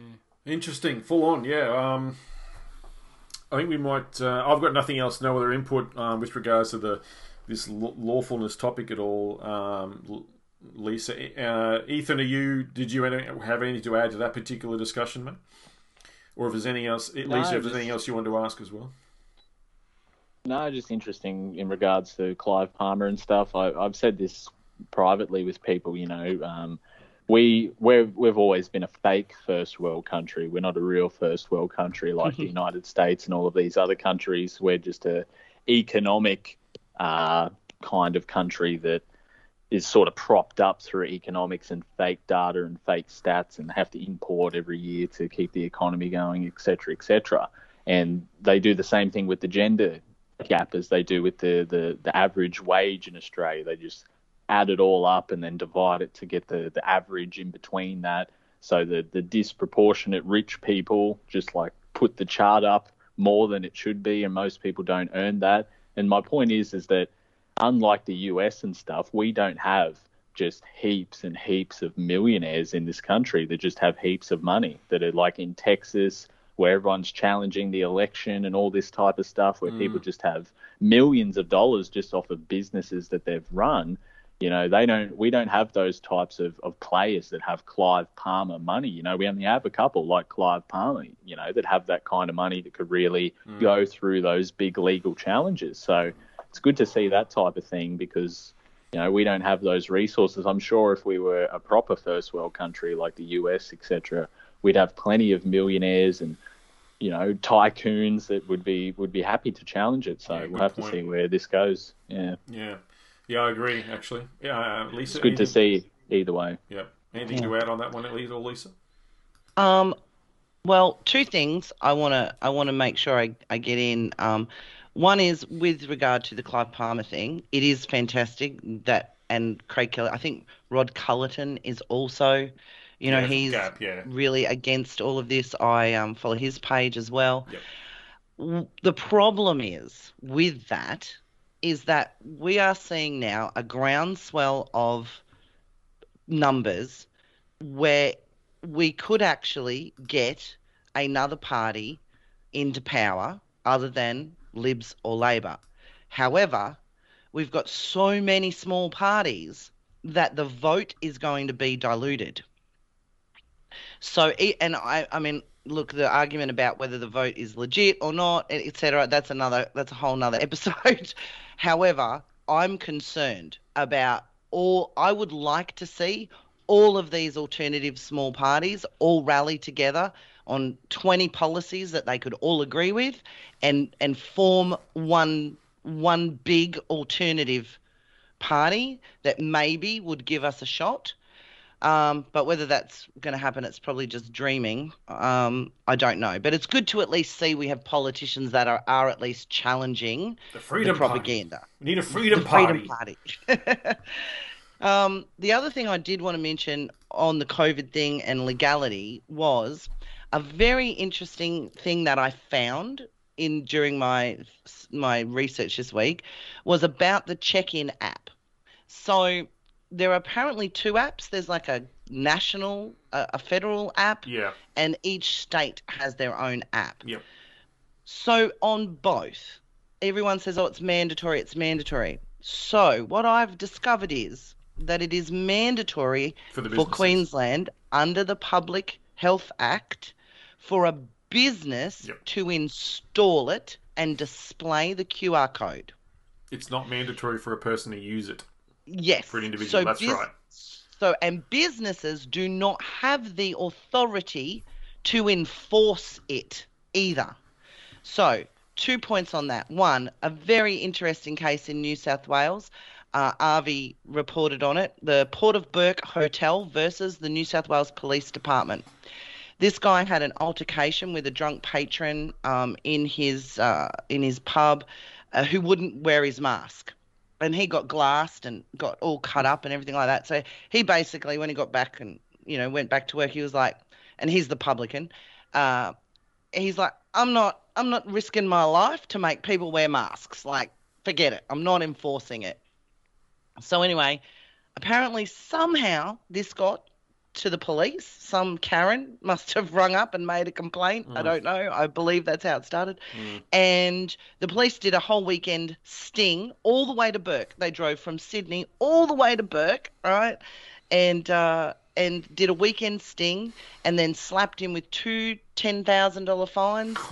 Um, yeah, right, for not enforcing it. Anyway, they went to court and ha- whatever happened, the magistrate ended up ruling that the Port of Bourke Hotel does not have authority under any legislation to enforce any of the public emergency measures and therefore does not have to. There you go. He's not authorised. A business is not authorised. So that's there you go. That was in New South Wales. So I believe that That's that positive. applies. That's positive. Yeah, to everyone. Yep. Um, and then in the Queensland Government Health um, page on the app, it says businesses must make all reasonable efforts to collect contact information, including staff, blah, blah, blah, unless an exception applies. It doesn't tell you what the exception is, though. And then it says businesses do not need to request information from a person entering in an emergency to provide emergency services or a child under the age of 16. And then it says contact information does not need to be collected if it presents a risk to someone's safety, for example, a risk of violence towards staff or other patrons. Hmm. So, in other words, if you get a bit aggro, you don't have to. They, they're like, you don't need to collect it. But it it doesn't say it's mandatory. And I've read oh, like hmm. a couple. Of, it says here, what happens if a customer does not want to use the Check In Queensland app? And the government's answer is it is the customer's responsibility to ensure that they have checked in at different locations. Businesses that are mandated to use the app under the direction must register their business for the app and ensure it's easily available for customers. Yep. If they're right. able, they can have staff to encourage people to check in when they arrive. Yeah, that's right. So basically, it it's not nowhere yeah, that they have to sign in that's to right. be served. It's not mandatory for any No. any of us in the public to walk into a place and have to check in. It it is mandatory apparently for the business to have it and display it and make it available. We do Yep. not have to do it. It is optional for us to do it. And if they kick up a stink and stuff, then well, they don't get your business. But you can then just say to them, well, give me a give me your um your you know your, your pen and paper, and I'll write it. I'll sign in and I'll write something down. No, no. And, um, what I'm I'm going to suggest is I'll give you this link. I'm going to put it on the uh, our Will- your will be done restore democracy page. I'm going to put it on my personal page. I'll give it to you, to Ethan, uh, to Andy, to Adam. We'll share this around and instruct people to go to this page and print this out. Because what I've learned in the last six months is that you cannot try to tell anybody anything. You have to show them the Yeah, piece of paper. I- I get what you're saying. Queensland.gov.au, you know. Yeah. It's official. It's from the Queensland. Health Department. yeah. Or they don't believe you. Yeah, I know. So I, I I get that. should And I print it d- out. again, we'll put that that link in the show notes as well. If you can send it to me when uh, just paste it in the chat comments here or something, um, Mm. Yep. that'd be good. And I'll put that in the show notes for for everyone as well. Um, but yeah, but so basically, yeah, what you're saying is you know what I said before. But what I've what I, and I wanted to just add to this particular topic, right? So. Um, I've done it just as a because I wanted to sort of test the waters, right? So I went to Coles and the lady was like, "Oh, yeah, standing at the thing where you go in. Oh, just make sure you check in." I went, "I don't know, thanks, I'm not doing that." And, and uh, I said, "Oh, have you got a manual one I can sign?" And they said, "Oh yeah, it's just over there at the service counter." And I went, "Okay, no worries." And I could have just I could have just ended it there, and I just could have just walked Yep. in and kept doing what I'm doing. But I went, "Oh, I'm going to see what they've got here." So I went up to the service counter. I said, "Oh, have you got the sign in thing?" She said, "Oh yeah, it's just on that clipboard there." And she just pointed to it. And I went, "Oh, it's on the other side of the counter." So I just reached over and grabbed it, and um, yeah, I could have then I could have just taken it and just walked off and taken everyone's name and phone numbers and all their personal information. You know what I mean? Because I and then of course Bill Gates checked into that particular Coles because that's what I sign in under. um, Oh, and, I, and what I do, I just whatever the previous person who signed in, I just use that same phone number, but I put Bill Gates as the name. Um, but yes, that's what they do. Um, but I could, and that's that's a risk to me. To me, that is an absolute security risk because anyone can then go and access that data. So anyone who's and what I wanted to do is actually, um, I wanted to go around and, and photograph and take pictures of these people of these sign-in sheets at these businesses and go and then email it to the proprietor and go, just so you know, fuckwit, you've had all these people's personal data available, and I've just copied all of that. You know what I mean? And like, what are you gonna like? What are you gonna do? You cannot have that available there for people to do that. And like, oh, well, you know, and I, I they need to do something else other than just have a clipboard with some paper that anyone can get access to all their personal pr- private details. That's a, that, Well, to me, that's a security risk. I will never sign in anywhere and do that. Ex stalkers, anyone. That's what I mean. So Child predators, you this know, whole they, thing they has got no leg to stand on. following a family with children and, and go into and and you know this was back in the beginning. I brought this up many times to people in restaurants and in cafes. I'm like this is just sitting here. What if i have a stalker and you want me to write my phone and, and, and my name down here and this guy's following me and he just comes in behind me buys it and takes a photo? Like it's so dangerous. Hmm. So I believe that's why they really started pushing the app. But again, it all, all boils down to the fact that we don't have to sign it. And it's right there on the government website that we don't have to sign it. So, Yeah, yeah, exactly. you know, you get in more trouble for signing it falsely than you do for not actually signing it. So, I, can- would suggest everyone just print that out and don't sign it. yeah, nice, good stuff. I get the feeling with some of these big major corporations like Coles, Woolworths, and stuff, they're not really like enforcing it that much. Not No, like not like back in the early days. Because they know they can't. No, my local Coles doesn't. There's I've no seen, one. At, I've actually seen people who have gone on the Messenger and, and um, to like their, their Facebook social media page and, and posed the question to them. Um, you know, what's the actual rule? Can do you have to do you have do I have to sign in and, and scan in and and they've posed the question to them and they've answered back and said it's actually optional for the public to do so. You know what I mean? So they've even they've admitted it themselves. All business they, they they need to know that. So, but I get what you're saying. So I'll put that in the show notes for everyone else to check out there. But I wanted to just we're getting uh, nearly to an hour and a half for the episode, so I wanted to just sort of keep moving here a little bit. Um, Andy, I'm going to throw it to you, buddy, because uh, Ethan and I we did the show last uh, f- for episode 19. Um, you you were scheduled, of course, be on that show as well.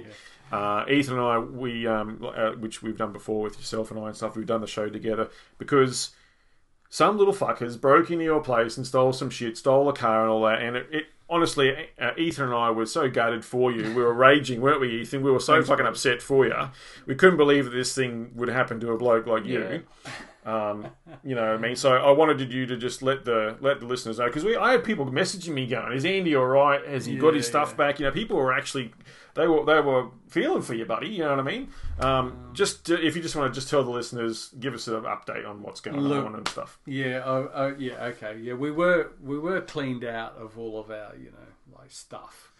And look, it is only stuff, but yeah, me and me and my wife too. We were pretty we were pretty gutted and pretty foul for a few days, and um, you know, and it's just it's such a violation when someone like you know breaks in. It's just the worst thing, you know, like and. and uh, we were having a little bit of a sleep in. It was like six fifteen in the morning, and and then both of our cars are being backed down out of the driveway, and it was just just lucky that I was able to interrupt them enough to actually like you know Stop your car from getting stop my car yeah. from from from going. Um, but uh, but yeah, look, uh, thanks to everyone who who who did message and um, We were putting the good vibes out there for you, it's like cool, brother.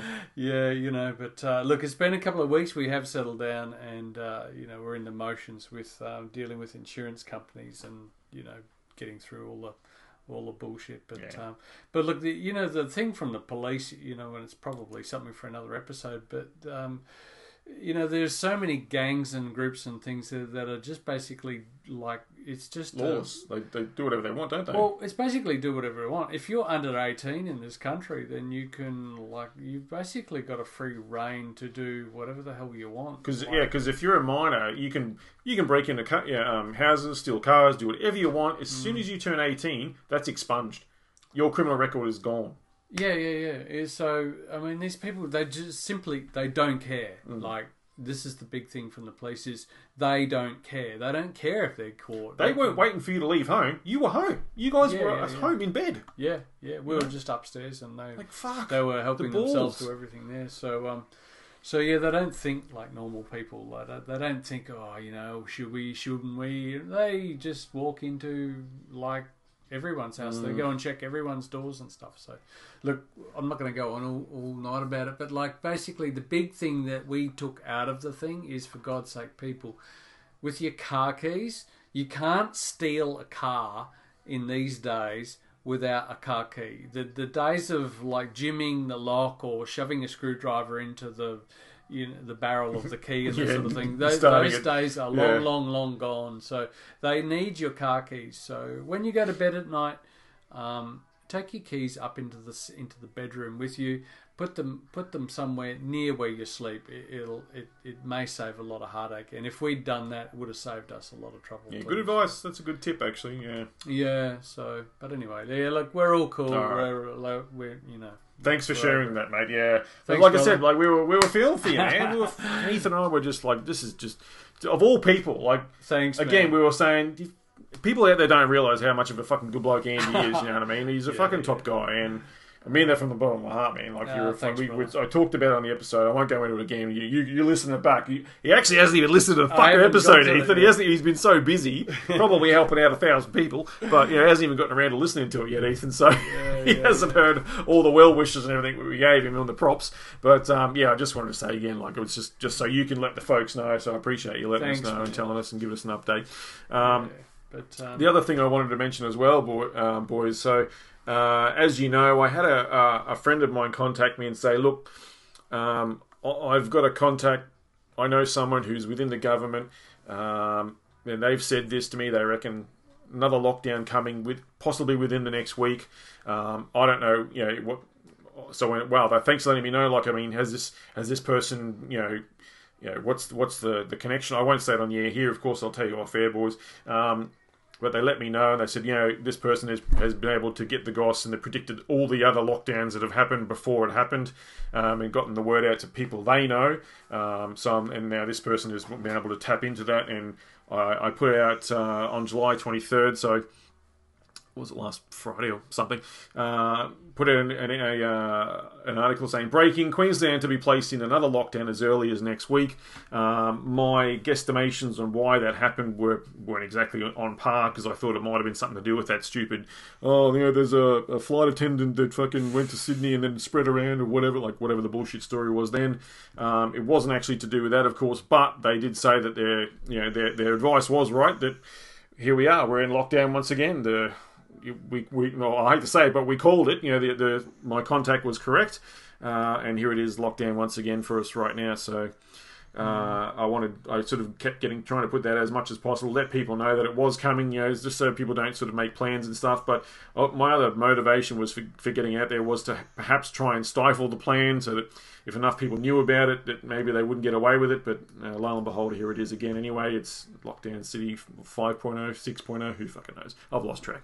Um, but yeah, just want to let people know that that was uh, something we put out a while ago. So if I get some more information for any more further ones, I'll be sure to get it out again. And yeah, maybe we'll, people might take it a little bit more seriously. I don't know. I just wanted to sort of let that one, put that one I out there for the folks.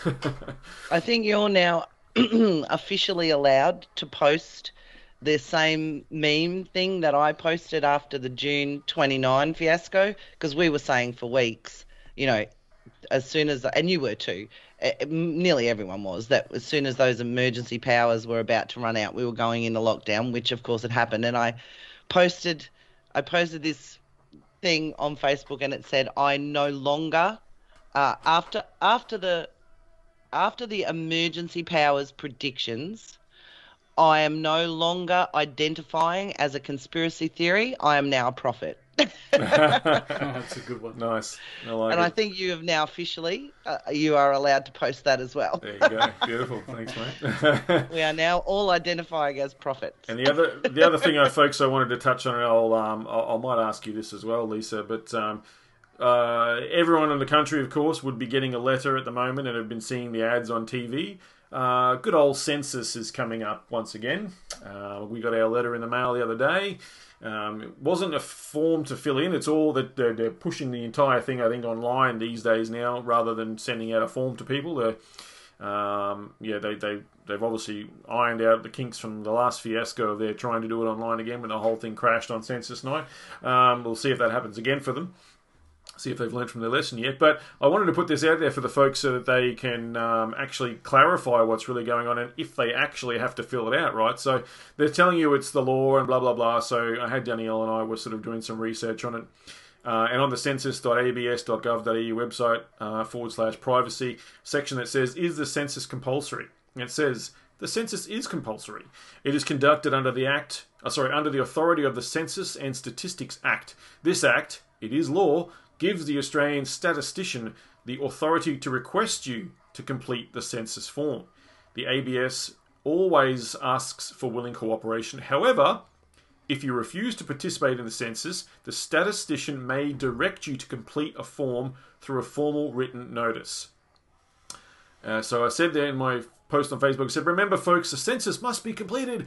And then I put in big caps, I said, if you receive a formal direction from a statistician. No formal direction from a statistician, no census. So technically, you don't have. You can just throw that motherfucker away. You don't need to fill that shit out and pass all your details and everything they want to find out from you. Whoever you know, in all the advanced questions they add every time there's a census, you don't actually have to do it on census night unless you are given a, a specific direction from the Australian statistician, informal in writing, directed to you by name. Uh, you don't actually have to participate in the census. So there you go. Just want to let people know that. That's Uh, good to know. yeah, any questions? there? Any uh, Ethan? Were you aware of that? And we may have talked about that uh, on another podcast in the time, or I'm not too sure if you're aware of that at all. Yeah, no, it's it's very interesting information, General. Thanks for that. Just in case Yeah. anyone asks and you know, they need In the case. information to back it up, it even says it on their website. But you know, if you Yeah. refuse, you know, the statistician may direct you. May even says may. It doesn't say will. Uh, may direct you to complete a form through a written formal, you know, formal notice. So uh, no Yeah. notice, You know, no I- census. That's it. I'm in the boat though. I've always filled in the census. And one of the reasons why I always have is because we're already in a minority. People like ourselves who are, you know, fighting for democracy and for rights and for freedoms and et cetera, et cetera. And I always, with the census, I do believe, you know, originally the census was, you know, it had genuine con- needs. You need to know what population, so how much, you know, budget to allocate to mental health services and how many people are now in your area and all of these things, which, let's face it, 99% of the questions on the census, they already have the answers to anyway, right? They know who you are and they know where you live and, and all of that stuff. But there are some questions in there that I've always felt, look, I'm already in a minority and I don't need the normies to, to have control over everything. I need to put my two cents worth in so that at least there's a voice in there for those of us who are not being represented by 80% of the population. Does that make sense? Yeah, it does, Lisa. Yeah, yeah. It's like voting, really, isn't it? Yeah. I've always voted too, and I know Mm, people say, well, it's rigged and all of this. I mean, I would suggest there's a, a great movement for the next lot of elections. It's called Use a Pen, because I think we've talked about this before, Ethan and and uh, and Lee back in the day. There is no legal, you know, uh, document that you can sign with a pencil that's valid anywhere in the world. So Yeah. take a pen with you and fill it out in pen. Um, I, I know the preference voting is completely a corrupt system and it and it doesn't really give us a chance to have really true fair elections. But I still do it in the hopes that my one vote for that smaller party is the damn vote that pushes them over the edges and gets them elected. Because the more small like people independents etc that we can have sitting in there representing us that's that's another voice you know that has access to the public for us so we've really got to try to get them in so yeah i i'm a i fill in the census i vote you know hubby doesn't but i do Yeah. I mean, it's up to individuals. I'm not telling people not to do it. I'm just saying if you don't want to do it, you've got legal, you've got you know reasons not to. You know, I'm not not telling anyone to do whatever. No, you you, you guys make your own decisions. completely. Yeah. Yeah but I, i'm just i'm just sort of trying I, I don't think a lot of people think of that other side of it it's like we have a very small voice as it is so we really need we really need to try to get out there and and get our voices heard because we are in a minority and i just will take any tool Oh yeah, necessary. the voting thing I get too. Like, uh, you know, participate or not, that's your own individual choice too. But and I Yeah. think people probably should. But um, with regards to this, this, from what I understand, the original reason for a census, right, was only for representation, right? So Yeah. the government needed to know how many people lived in a certain area, take a head count, you know, find out your name, age, and, and where you are. Um, so they know how many people you needed to have represent you in government in that particular area. That was all that was really needed for. And I know that for a fact is the case in America. That's the only reason why they started doing censuses over there. But every time there's a census, there's just more and more questions, more and more invasive stuff. How many?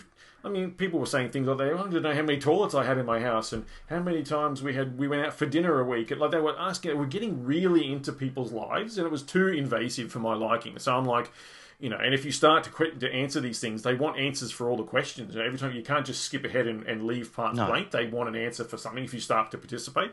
So I'm choosing not to. So unless I'm given a direction and to if do you so. want to go down the rabbit hole to those questions, that would lead towards things like they want to know how much disposable income do you have, mm-hmm. how how mm-hmm. hard is life at the moment for you, you know, and then you know some of us who are down many rabbit holes would say, well, then they they know the areas to put screws in even harder, mm, you know, mm. because they've got to break your spirit da- I in order to have. I'd like to know this year if they're if they're asking questions about vaccination or anti-vaxxers or your you know your feelings towards this. Yeah, I'd like to know. So if anyone does complete it and wants to give the guys, feel free to send those, send screenshots or whatever. Anyway, send them through. Well, and yeah, and speaking of forms, can I quickly give a plug? Um, the AVN are putting out um, Meryl and and on the AVN page uh, have put out a link to the.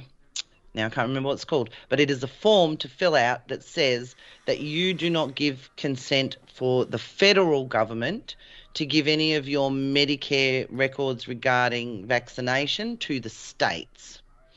And I've seen a lot of discussion over that. People going, oh, that's just giving them a list to all the people who, you know, are unvaccinated and blah blah. blah. They- They've had this information for years. This is this form's been available for years. Um, and why it is is again, it came back to what I said before about the states are responsible for health. So, in order to find out who is Um, unvaccinated and and get a, access to your health records, which is Medicare, which is federal, the federal government has to give the states that information. Mm. Now, if you fill in this form, you are preventing the federal government from giving the state your information and your vaccination vaccination history. So they won't know are you or aren't you? Have you had any vaccines or not? So I've printed those out and and I'll. I'll be sending those Yep. in myself. I've got them sorted for my family. Um, Yep, yeah, I might, have to, I might have to put a so- Mm-hmm. link in the show notes for people as well to uh, to do that themselves if they so wish to. Yeah, but it's been around for years. People are saying, "Well, this is just a big thing that they're doing it now so that the government will know who's Yeah, an, who's I- an anti-vaxxer." true. It's, No, it's not not true. It's been around for many, many, many years. Correct. So yeah, yeah. everyone do it.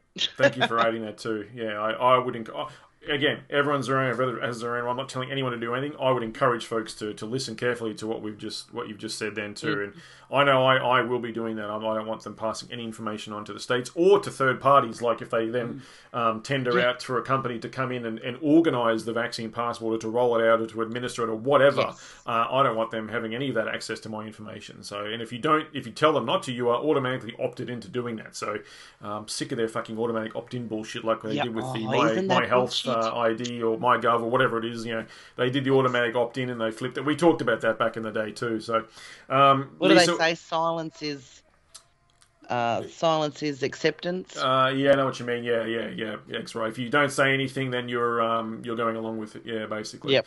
Yeah. Yep. You're complying with it. Um, Ethan, anything further to add um, before we wrap it up now? No, all good, mate. All good. Nothing else to uh, to add. I've, I think we've covered quite a bit in Yep. this show, and um, I think that especially with the legal element of things that we were talking about earlier, which we've obviously reverted back to here at the end as well. Mm. We've never really very, touched on that before, have we? it's very similar. You know, it, it's a very present thing, and I think it relates to previous podcasts that we've done where we've talked about people, you know, not just believing what you hear, do the research, do the information, look for yourself, and that's what Lisa's done here today with her investigations and has raised some really good points. And I think with some of our campaigns, you know, I think it's a good thing to. To potentially get in contact with these people and try wake them up, civil liberty campaigners and whatnot. So, I think we've covered a lot here today. So, I- I appreciate Lisa coming on and all the listeners sticking with us. Awesome. Thanks, Ethan. Andy, uh, anything further you wanted to add for this one, mate? Um, no, I think it was a pretty comprehensive show, General. Awesome. Um, look, uh, yeah, just uh, everybody uh, stay stay true to yourself, and um, you know, keep on keeping on. Uh, this thing eventually has to has come to an end, so we're all good. Awesome. Yeah. Thanks, buddy. Um, yeah, I- the only thing I had to uh, add before we uh, wrapped it up is I, I put a snippet. Um, folks, you, I, I mentioned in the previous one, previous show that uh, one of our awesome listeners, Nigel, has um, he's commissioned himself and others to, with upon my request, if he wanted to do it, to um, do up a new song for for the podcast, um, for the intro outro, because I no longer use the um, you know, the, the Pfizer fighters or the Foo Pfizers or whatever you want to call them, um, you know, because they're bowing to to all that bullshit. That was pretty funny, but um, yeah, so I no longer use them, and I've a, got a temporary one now I use for the intro and outro. Um, but these guys, Nige and his buddies, um, you've got some musos and singers and things from all around the world, New Zealand and Alabama and the States, and he himself here, you know, and um, look, to be honest, I'm not going to play it now. Uh, I will drop it when it's ready to be dropped, um, and I'll put it out for my Patreon people first of all. They'll get first dibs on that one to listen to it. But he sent me about 99% complete version of it. I think I, forwarded it to Ethan and Andy only, and that is uh, going to be kept under wraps for the time being. But how good is it? It rocks, doesn't it? It's a fucking awesome song. Very cool. Um, yeah, he's done a, an amazing Yeah, job on it. sure. I am absolutely, I'm so happy with it. It's awesome. It's it rocks, guys. Um, a little bit of I wouldn't know. Would you call it rap maybe at the beginning, Ethan? I'm not too sure. Um, but anyway, hits on a real good political nerve. Really kind Yeah, of sorta. yeah, kind of shakes people loose a bit too with a bit of that sort of um, bit of good message in it anyway. So I won't I won't spoil any more because he hasn't said I've got permission to uh, to put it out there yet. When he gives me permission, once he said gives it, gives it the final tick of approval and it's ready to ready to drop, I will uh, start using it, folks. Hopefully, it might be just in time for the get go of um, season four actually, because that's only about four four episodes away. So. Might if you might even just leave it until then. Actually, I'll keep everyone waiting, but it's going to be awesome. I gave you a bit of a snippet on the last one for about forty seconds or thirty seconds of it. Um, so if you like that one, yeah, make sure you you um, get involved in the next one. Anyway, that um, that about wraps up for season three, episode twenty. Lisa, thanks so much for uh, coming on. I'm, I'm glad you you said yes to being able to, to come onto the show and have your uh, have you say talk about what you've been able to discover and appreciate your time. We've, we've been going for about two hours now. Um, so thank you so much, Lisa. Um, we will have to get you back on again soon in the near time future, if, especially if you find out anything else with regards to the information you've been trying to dig up. So thank you from, uh, from all three of us boys. You know, thank you for having me. Um, I've missed, I've missed being involved um, a little bit more uh, hands-on than what I have been. So yeah, this may be my my official re-entry. Yeah, good. The more people in the fight, the better. Hey, and thanks for thanks for picking up the gloves and putting them on again, mate. Well done. No worries. Thank you for having me. Awesome. All right, folks, we'll wrap it up there. That's um, that's it for the show. I'll catch you all uh, next one.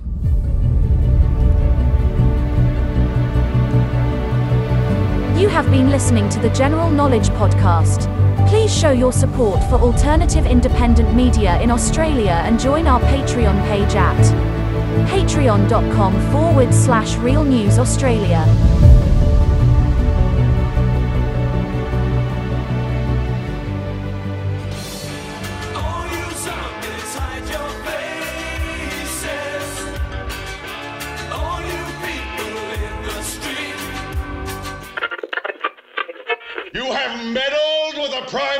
Forces of nature, Mr. Beale, and I won't have it!